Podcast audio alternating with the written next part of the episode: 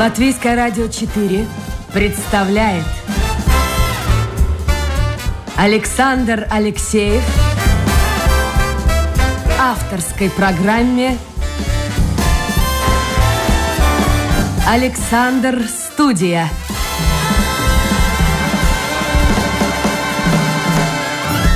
Здравствуйте, друзья.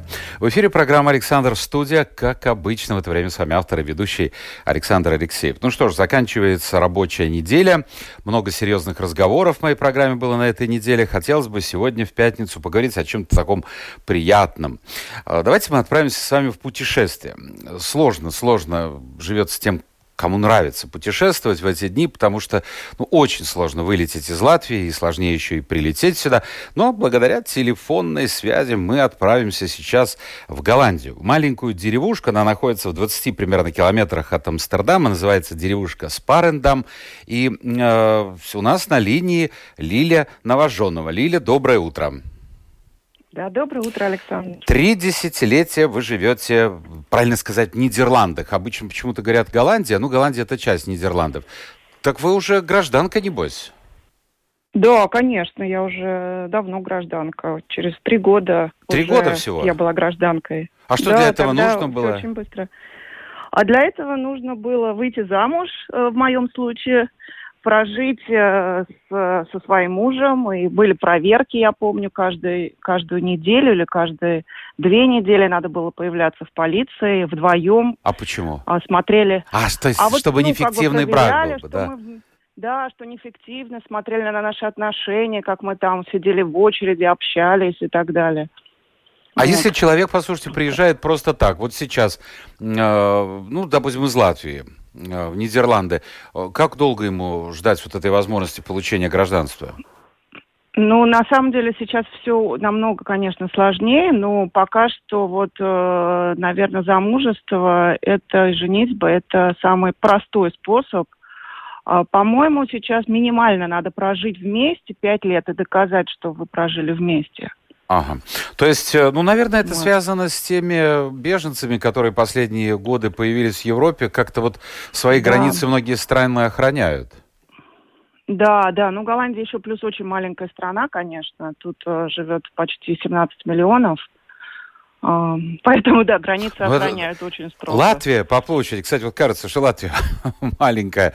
Я сейчас не помню, Бельгия, Голландия, Люксембург, кажется, вот так, или еще, и Дания еще, в, вот что-то такое. Это будет по площади Латвии. Ну, по населению у нас нет и двух миллионов, ну так, примерно два миллиона. А, угу. а у вас маленькая страна и ниже уровня моря, и вообще вы молодцы, и 17 миллионов. Как с ковидом? Вот всем тем, кому я звоню куда-то за рубеж, я задаю вопрос номер один, как с ковидом?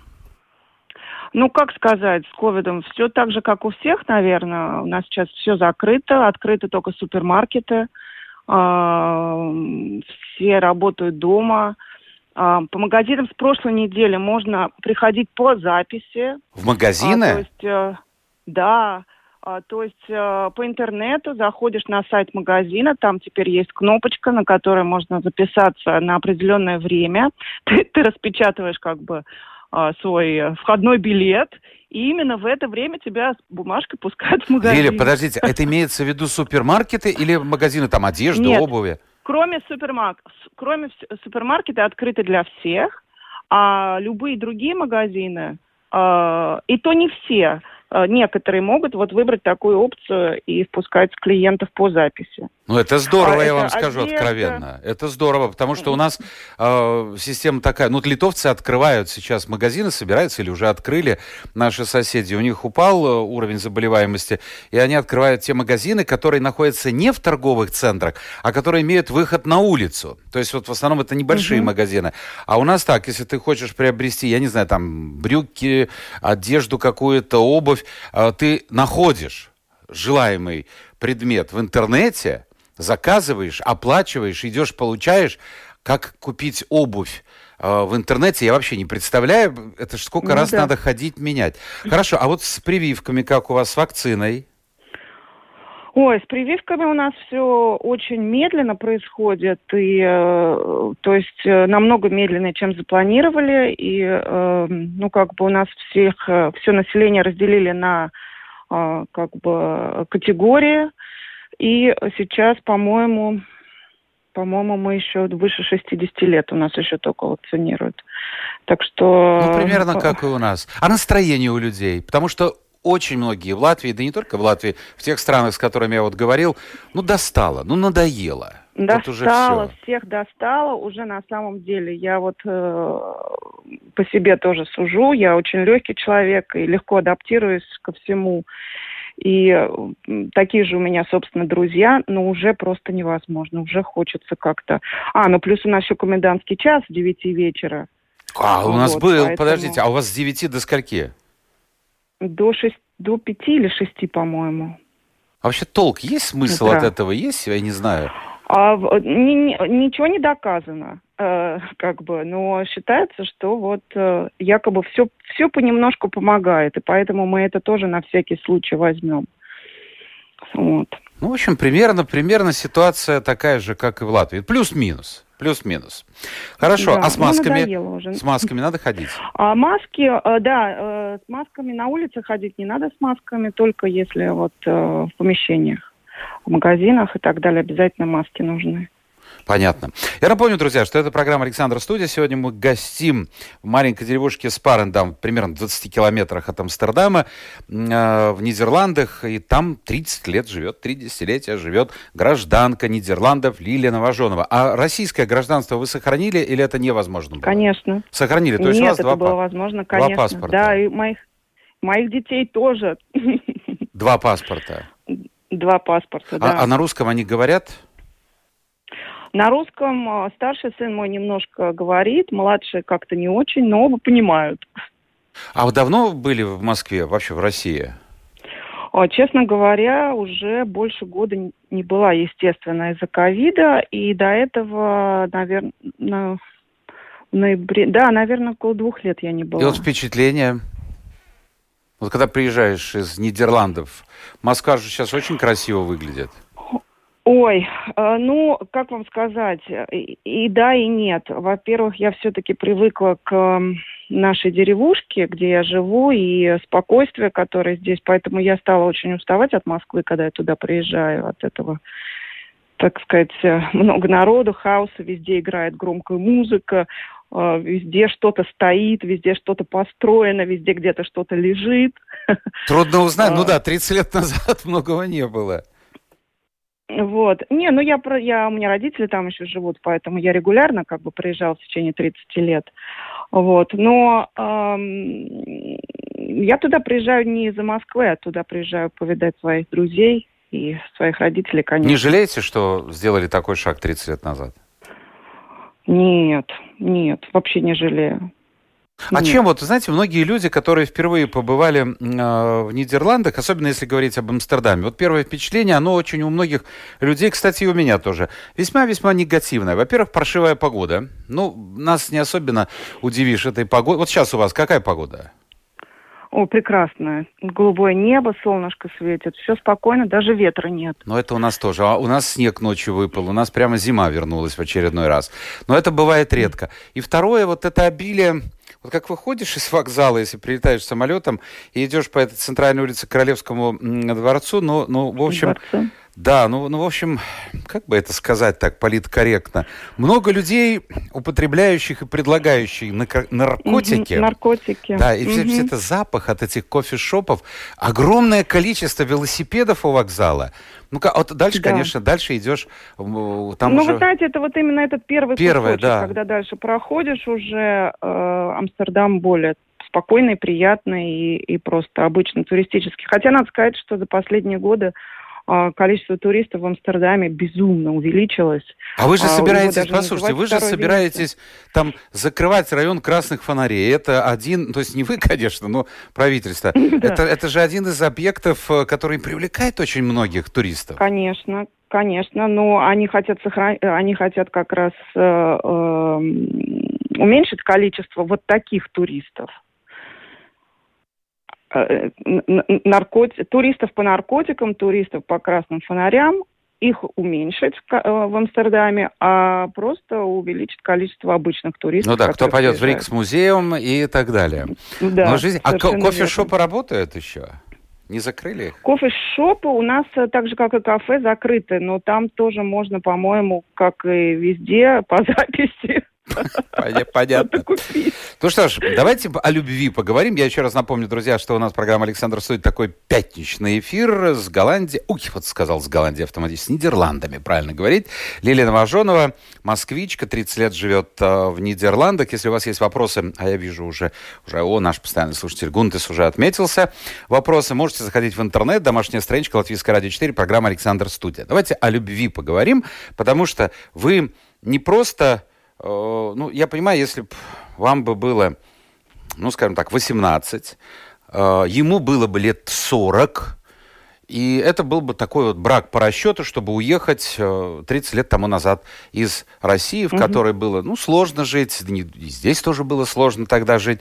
А у вас прямо история Ромео и Джульетты. Вам, ну, почти. Вам было 18, ему 19, правильно? Да, а где, верно, а где, да. видите, я все знаю. А где вы познакомились вот с этим парнем? Ну, на самом деле, э, я с ним познакомилась, поскольку он был сыном друзей моих родителей. И мои родители уже до 91 -го года дважды или трижды побывали в Голландии. И они там познакомились вот с этой семьей, у которых было два сына, один из которых э, стал моим мужем потом.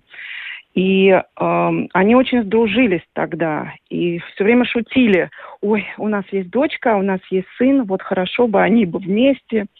И мы все Но он чистый голландец, чистый поводу. голландец, да? Там смеси никакой, да, он чист... чистый голландец, да? Да, да, да, просто чист, чистый, да, ну, уж я не знаю, какие там смеси, но э, чистый голландец. Вот. И я с ним познакомилась, когда я закончила школу. Родители мне подарили билет э, в Голландию в 90-м году. И я сюда сначала приехала в гости. А, к друзьям моих, моих родителей и познакомилась тогда вот с этой семьей и также с Каспаром, моим будущим. Слушайте, ну вот это бывает, бывает по-разному, конечно, в жизни. Но вот когда родители подыскивают, хотя ничего плохого в этом нет, это очень хорошо, но... Нет, они, собственно, не то, что подыскивали, нет, а мои родители совсем, они просто как-то так вот шутили друг с ну другом. Ну вот шутили, Ой, шутили, и вы попались на это. Вы приехали. Очень часто бывает разочарование. Ты рисуешь, 90-й год, что это такое? Такое. Это вообще пустые магазины, и черт тебе знает, что творится в политической жизни. Конечно, хочется уехать в нормальную страну, но с другой стороны, вот ты видишь его, э, и, и вот твои представления о том, как он мог выглядеть, они, в общем-то, не всегда совпадают с реальностью. У вас такого не было? А, да нет, я же, я же не приехала замуж за него выходить. Я приехала в гости просто в Голландию, и мы познакомились, и потом он через год приехал в Россию в гости. И он у нас жил два месяца, и вот именно тогда мы решили пожениться. А чем он покорил вас? А, чем он покорил? Он, он, э, ну, он был очень-очень веселым, каким-то таким легким парнем и совершенно другим, чем э, как бы ребята, с которыми я общалась. А, потом, наверное, ну, наверное, там было много разных факторов. А, мы с ним очень много путешествовали в эти два месяца и, а, и смеялись, и шутили, и я сдавала тогда экзамены, кстати, я помню, в, в институт в то время. Это в России было, да? Собственно, да, в Москве. Да, в России, да. Я, собственно, не собиралась никуда уезжать. И все очень спонтанно получилось. И а, он как бы так а, сразу в меня влюбился и сказал, ой, там, Лилька, давай, давай поженимся. И вот каждый день, практически в течение двух месяцев, он мне предлагал выйти а, за него замуж. И даже говорил, вот ты знаешь, вот может, можно по любви, а можно фиктивно. Вот как ты хочешь. Вот Ах, даже я так? тебя вот увезу. Да. Ну, он видел ту жизнь 90-го года, конечно, он понимал это. Послушайте, ну вот с другой стороны, э, какое-то чувство, ну ладно, у него наверняка было, а у вас? Да, конечно, я влюбилась как, э, как кошка. 18 лет. А родители не говорили, Лиля, Лиля, поживи немножко, закончи вуз, наберись ему разума. А родители, родители думали, э, когда, я помню, мы сели на кухне поговорить, что я уезжаю в Голландию, что мы решили пожениться, а родители сказали, ну, хорошо. Ну, и про себя потом подумали. Ну что, через годик она вернется. Мгм. Ну вот мы родители. И Но, но смелые они. Они вам разрешили уехать. смелые, смелые, да. Я единственная дочь, да. А как его родители отнеслись? Одно У дело, что вы приезжаете там совершенно- на месяц, на два, а другое как невеста. А родители совершенно у него замечательные, с которыми я до сих пор общаюсь, несмотря на то, что мы разошлись э, довольно быстро с Каспаром через три года. Родители стали моими голландскими родителями на полном серьезе. И они меня приняли как дочь, и до сих пор я как бы с ними общаюсь как на правах дочери. А вот вы разошлись с ним и уже долгое время, ну, в общем-то, сколько лет-то прошло уже. Ой-ой-ой. А вы какие-то отношения Да. поддерживаете, да? Да, мы, да, мы всегда как бы, ну, в начале, когда мы разошлись, мы не очень дружили, скажем так, а года через два-три мы опять стали как бы дружить. И мы поняли, что мы скорее э, ближе друзья, чем муж и жена. Поэтому мы сохранили эти отношения. Ну, это здорово. Ну, до сих То есть пор без, ним, без очень битья посуды, живет. без криков, без мордобоя. Абсолютно, абсолютно. А свадьбу играли где? В Москве или в В Голландии. В Голландии? А, кстати, и в Москве тоже. В Голландии сначала мы в Голландии сыграли свадьбу, потом мы приехали в Москву. Ой, я помню эти голодные времена, когда э, водку э, по талонам, собственно, все было по талонам тогда, в 91 году в Москве. И я помню, что мои родители, мои родители были тогда только венчаны, до этого, они специально поженились, расписались в ЗАГСе, чтобы получить для нас ящик водки. Вот сейчас кому-то кому-то молодому скажи, что так было. А ведь так Да. было. Послушайте, Так а было, вот да. свадьба э, в Голландии по сравнению со свадьбой э, в России, есть же наверняка какое-то отличие? А, Ну, вы знаете, я, честно говоря, не была на, на свадьбах особо в России. Ну, моя свадьба там же не было именно, ну, свадьба там была просто вечеринка, которой мы же уже все-таки были женаты, а в ресторане мы отмечали. А здесь, в Голландии, э, ну, около муниципалитета, на большой площади Харлема, Храутемаркт, который, по-моему, вам известно. а, там, Замечательный э, город, красивый. Давайте я здание. от- прорекламирую. Если, друзья, будете в Амстердаме, сядьте в электричку и минут 20, наверное, 25. И замечательно. Это- 15 минут. 13? Это совершенно другой город. 15 Это, это совершенно другая страна. Тишина, покой, бабульки, вот эти седенькие бабульки, ухоженные, завитые локоны, Да, детишки в колясках. Особенно, когда все на работу ушли, часов в 9, в 10, они на этой Гроте-маркет сидят в кафе, ой, какие там перо. Все, нельзя, я на диете. Но вообще поезжайте, друзья. Очень красивый город. Очень красивый город. Итак, свадьба. да. Вернемся к свадьбе. Да, и вот э, именно на этой большой площади там здание муниципалитета очень красивое, старинное, с такой огромной лестницей, и э, у нас было очень много народу там, и все стояли, у нас это сохранились фотографии, конечно. Вот, все как бы происходило так, торжественно, очень красиво. А сам банкет вообще как вот? Потому что в России, да А и в Латвии банкет- раньше было принято так это, на широкую ногу.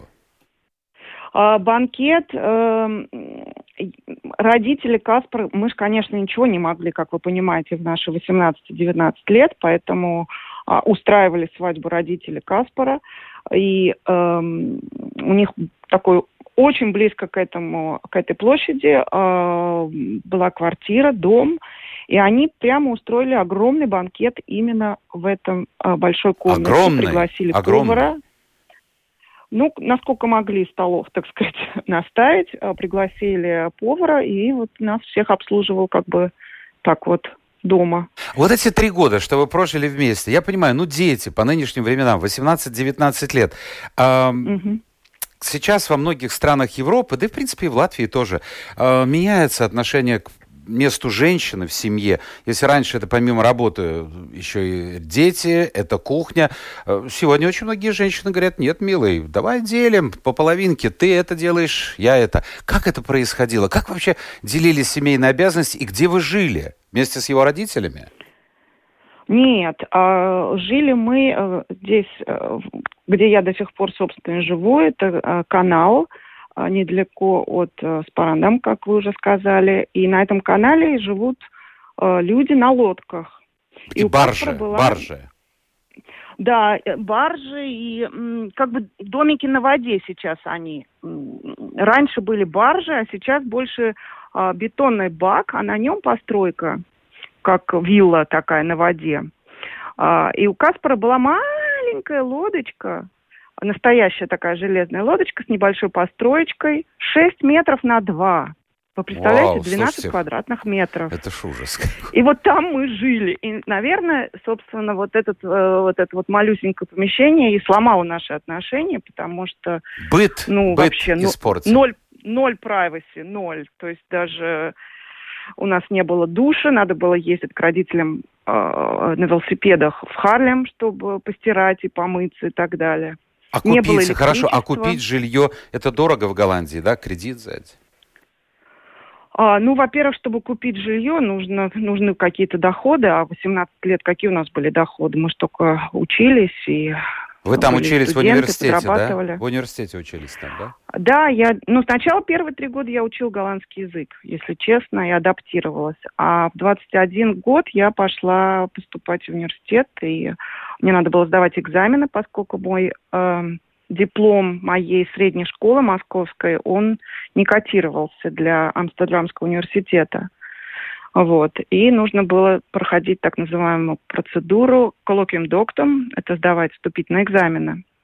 Вот. И я их сдала. Сложно было выучить? Он такой крехт язык такой. Вот так примерно. Ну, как сказать, да, да, он такой очень кряхтящий, да. Ну, как вам сказать, Наверное, он не легкий. Но я уже, конечно, за 30 лет Ну, вот, за 30 понятно. Вы сколько времени вот прожили там и, и начали, ну, скажем так, говорить? Три года. Три года, да? Три года я начала чего-то там мекать и, и читать, и понимать. Потому что, а, собственно, лекции в университете были на голландском языке, но книги, слава богу, я, я учила психологию, книги были на английском языке, что мне, конечно, безумно помогло в учебе. А вы учились, вот, смотрите, лек... и в Москве, и в Нидерландах. Разница есть вообще? Нет, я в Москве же я так и не я поступала, но я так и не а, то есть учеба. потому что А вообще вот что у вас же друзья, подруги есть, которые вы сказали, к которым вы приезжаете, ну это было очень давно, но тем не менее вот образование как-то вот отличается, есть возможность сравнить? Ой, вы знаете, мне трудно ответить на этот вопрос. Но дети говоря. ваши ходят в школу, у вас же, ой, большие же мальчишки, а. 15-17 лет. Да. Да вот, честно говоря, мне кажется, не очень отличается. Если я так своих подруг послушаю, э, мне кажется, по большому счету то же самое. Понятно. По большому счету то Хорошо, же самое. три да. года прожили, развелись. И, э, но я надеюсь, да. вот эта 12-метровая лодочка, она во что-то другое превратилась к сегодняшнему дню? Да, она превратилась в 40-метровую лодочку чуть-чуть подальше. Так, и что это такое? Вот, э, ну, люди представляют, канал, по всей видимости, вот это, э, это на бетонной основе, да, такой домик? Или это лодка? Да, ну, тут разные лодки. В данный момент ну, вот у я вас. живу... Да, у меня бетонная основа, бак такой, который держит на себе постройку двухэтажную. Вот, и находится это в воде, то есть это плавает и качается. Но качается, поскольку бетон же он не закругленный, да, как ага. у лодки, а имеет э, такие, ну, а, углы 90 градусов, то, то так, качает только когда шторм. Так, но это чувствуется сильно вижу. так или нет? Да я уже ничего не Привыкли чувствую, но вот когда гости приходят, говорят, что чувствуют. А что да. там, что там э, на этой барже, что у вас, сколько комнат, кухня? Uh, у меня верхний этаж, uh, одна огромная комната с кухней, с видом на канал, как бы 15 на 5 метров. Uh, и внизу та же самая площадь разделена на три спальни и, ну, там туалет, ванна, вход и так далее, лестница. То есть все, вода, электричество, все это есть, да? У нас все это теперь а есть. А это ваша Раньше, собственность? Вот, я... Послушайте, Лили, это ваша собственность? Не... На самом деле это половина. То есть лодка это моя собственность, а место это вообще вся вода принадлежит государству. Я, я к тому, что вот э, такое понятие. Я понял, да, но вот э, квартплата, как она, из чего состоит? Квартплата у меня ипотека моя собственная за э, покупку лодки, и я плачу аренду э, государству за вот это место, на котором я стою. Но это большие ну, деньги. Как и все лодки. Э, зависит от участка это где-то, я вам скажу, от 700 до 1500 евро в год. А, в год? Я уже думал в месяц.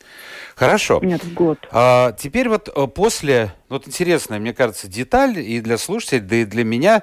А, я знаю, что вот когда вы расстались а, с отцом ваших детей, это другой же мужчина, я так понимаю, да? Угу, да. да. Угу. А, вы решили ну, не жить вместе с мужчинами постоянно, иметь отношения, которые по-английски называются living apart together, или по-русски можно перевести так, жить раздельно и встречаться. А, сейчас, конечно, понятие классической семьи размывается, а, новые появляются формы. Это новое. В Латвии тоже такие есть люди. Насколько я понимаю, то есть вы встречаетесь какое-то количество дней в неделю, занимаетесь сексом mm-hmm. или, я не знаю, путешествуете вместе, и потом разбегаетесь по своим норкам. Правильно это? Ну, да, именно так, да. А почему такой выбор? Может быть, потому что вот не удалось устроить семейные отношения с первым мужем и с другими мужчинами? В чем причина? Нет, нет. Вы знаете, на самом деле тут несколько причин. Во-первых, причина того, что у меня уже тут два парня растут э, в подростковом возрасте 15-17, и количество тестостерона тут достаточно, скажем так. А, поэтому еще одного мужчину в дом, еще который не отец моих детей, было бы, мне кажется, очень сложно тут все это устроить. Это причина номер один. Во-вторых, ну, дети, а, послушайте, я меня... сейчас буду оппонировать. Лиль, давайте я буду оппонировать, да, чтобы у нас интерес был. Ну, посмотрите, 15-17 лет, ну, жлобы уже. А, еще пару-тройку лет уйдут же. Мама останется одна. Ну, Почему? Прекрасно, прекрасно. Ну, а что, тогда, может я быть, найдет? Дождаться. А вы не можете дождаться этого? Я не могу дождаться этого момента. Ну, тогда, может быть, появится уже... у меня будет время да, заняться своей карьерой. Боже мой, неужели они так требуют много времени? Ну, хорошо. Мужчина очень, может появиться очень. на такой постоянной основе, когда парни уйдут из семьи? Нет, у меня есть мужчина на постоянной Понимаю, основе, но, просто но, он живет но... в другом городе. Но это же так и, вот... А, а кто же стакан воды поднесет? Ну, послушайте, он приезжает в четверг и уезжает в воскресенье. Мы живем с четверга по воскресенье, считайте, вместе. У меня остается понедельник, вторник, среда и часть четверга для меня, для моих дел, для... А, а у него для его.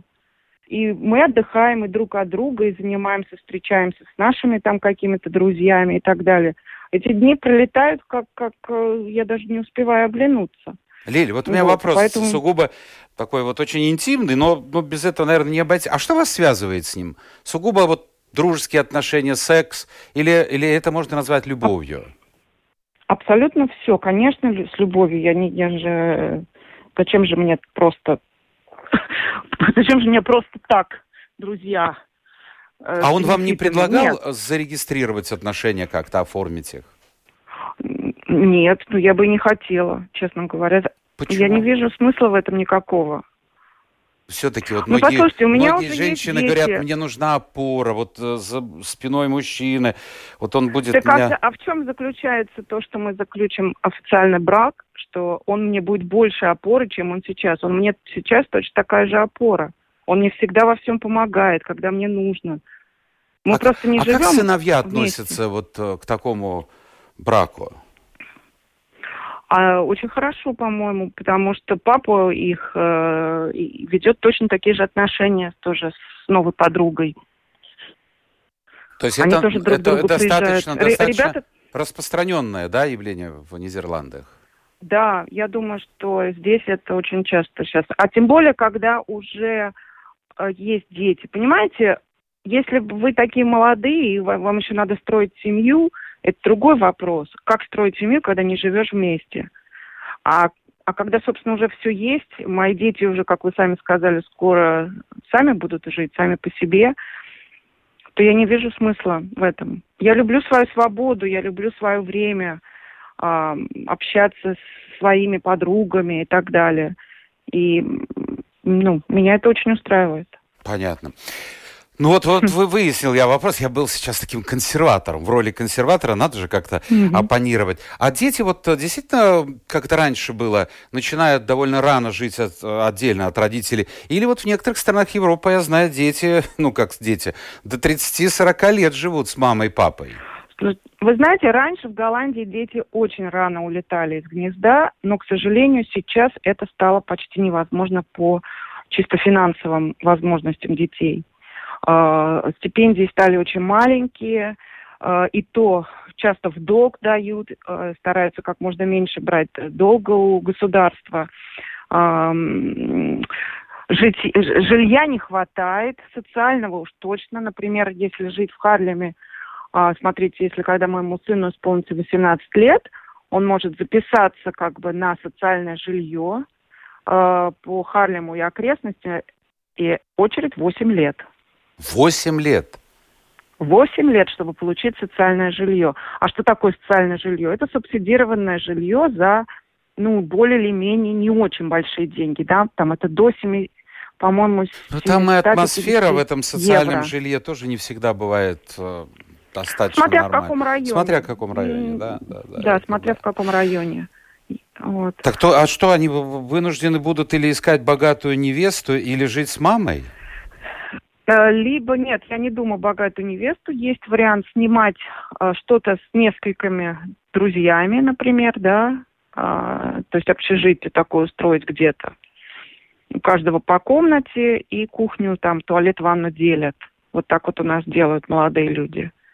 В общем, не так уж все хорошо, как это может показаться. Все не так просто, да, да, да если, да, если да.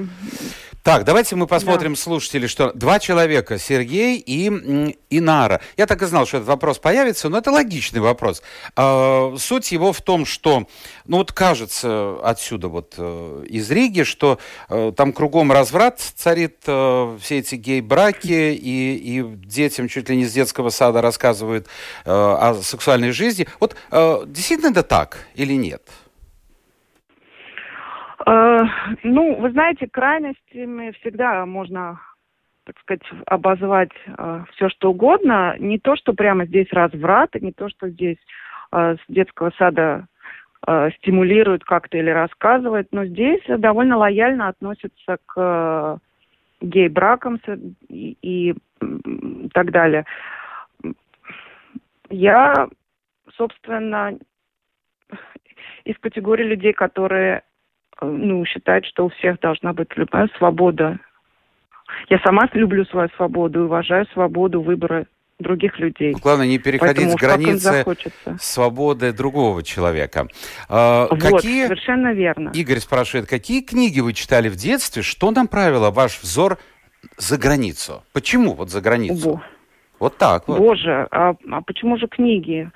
Я читала, как все, все, все мы в советские времена, одни и те же книги, я думаю. А, взор, как я уже сказала, мой направили мои родители, которые в 80-х годах побывали в Голландии.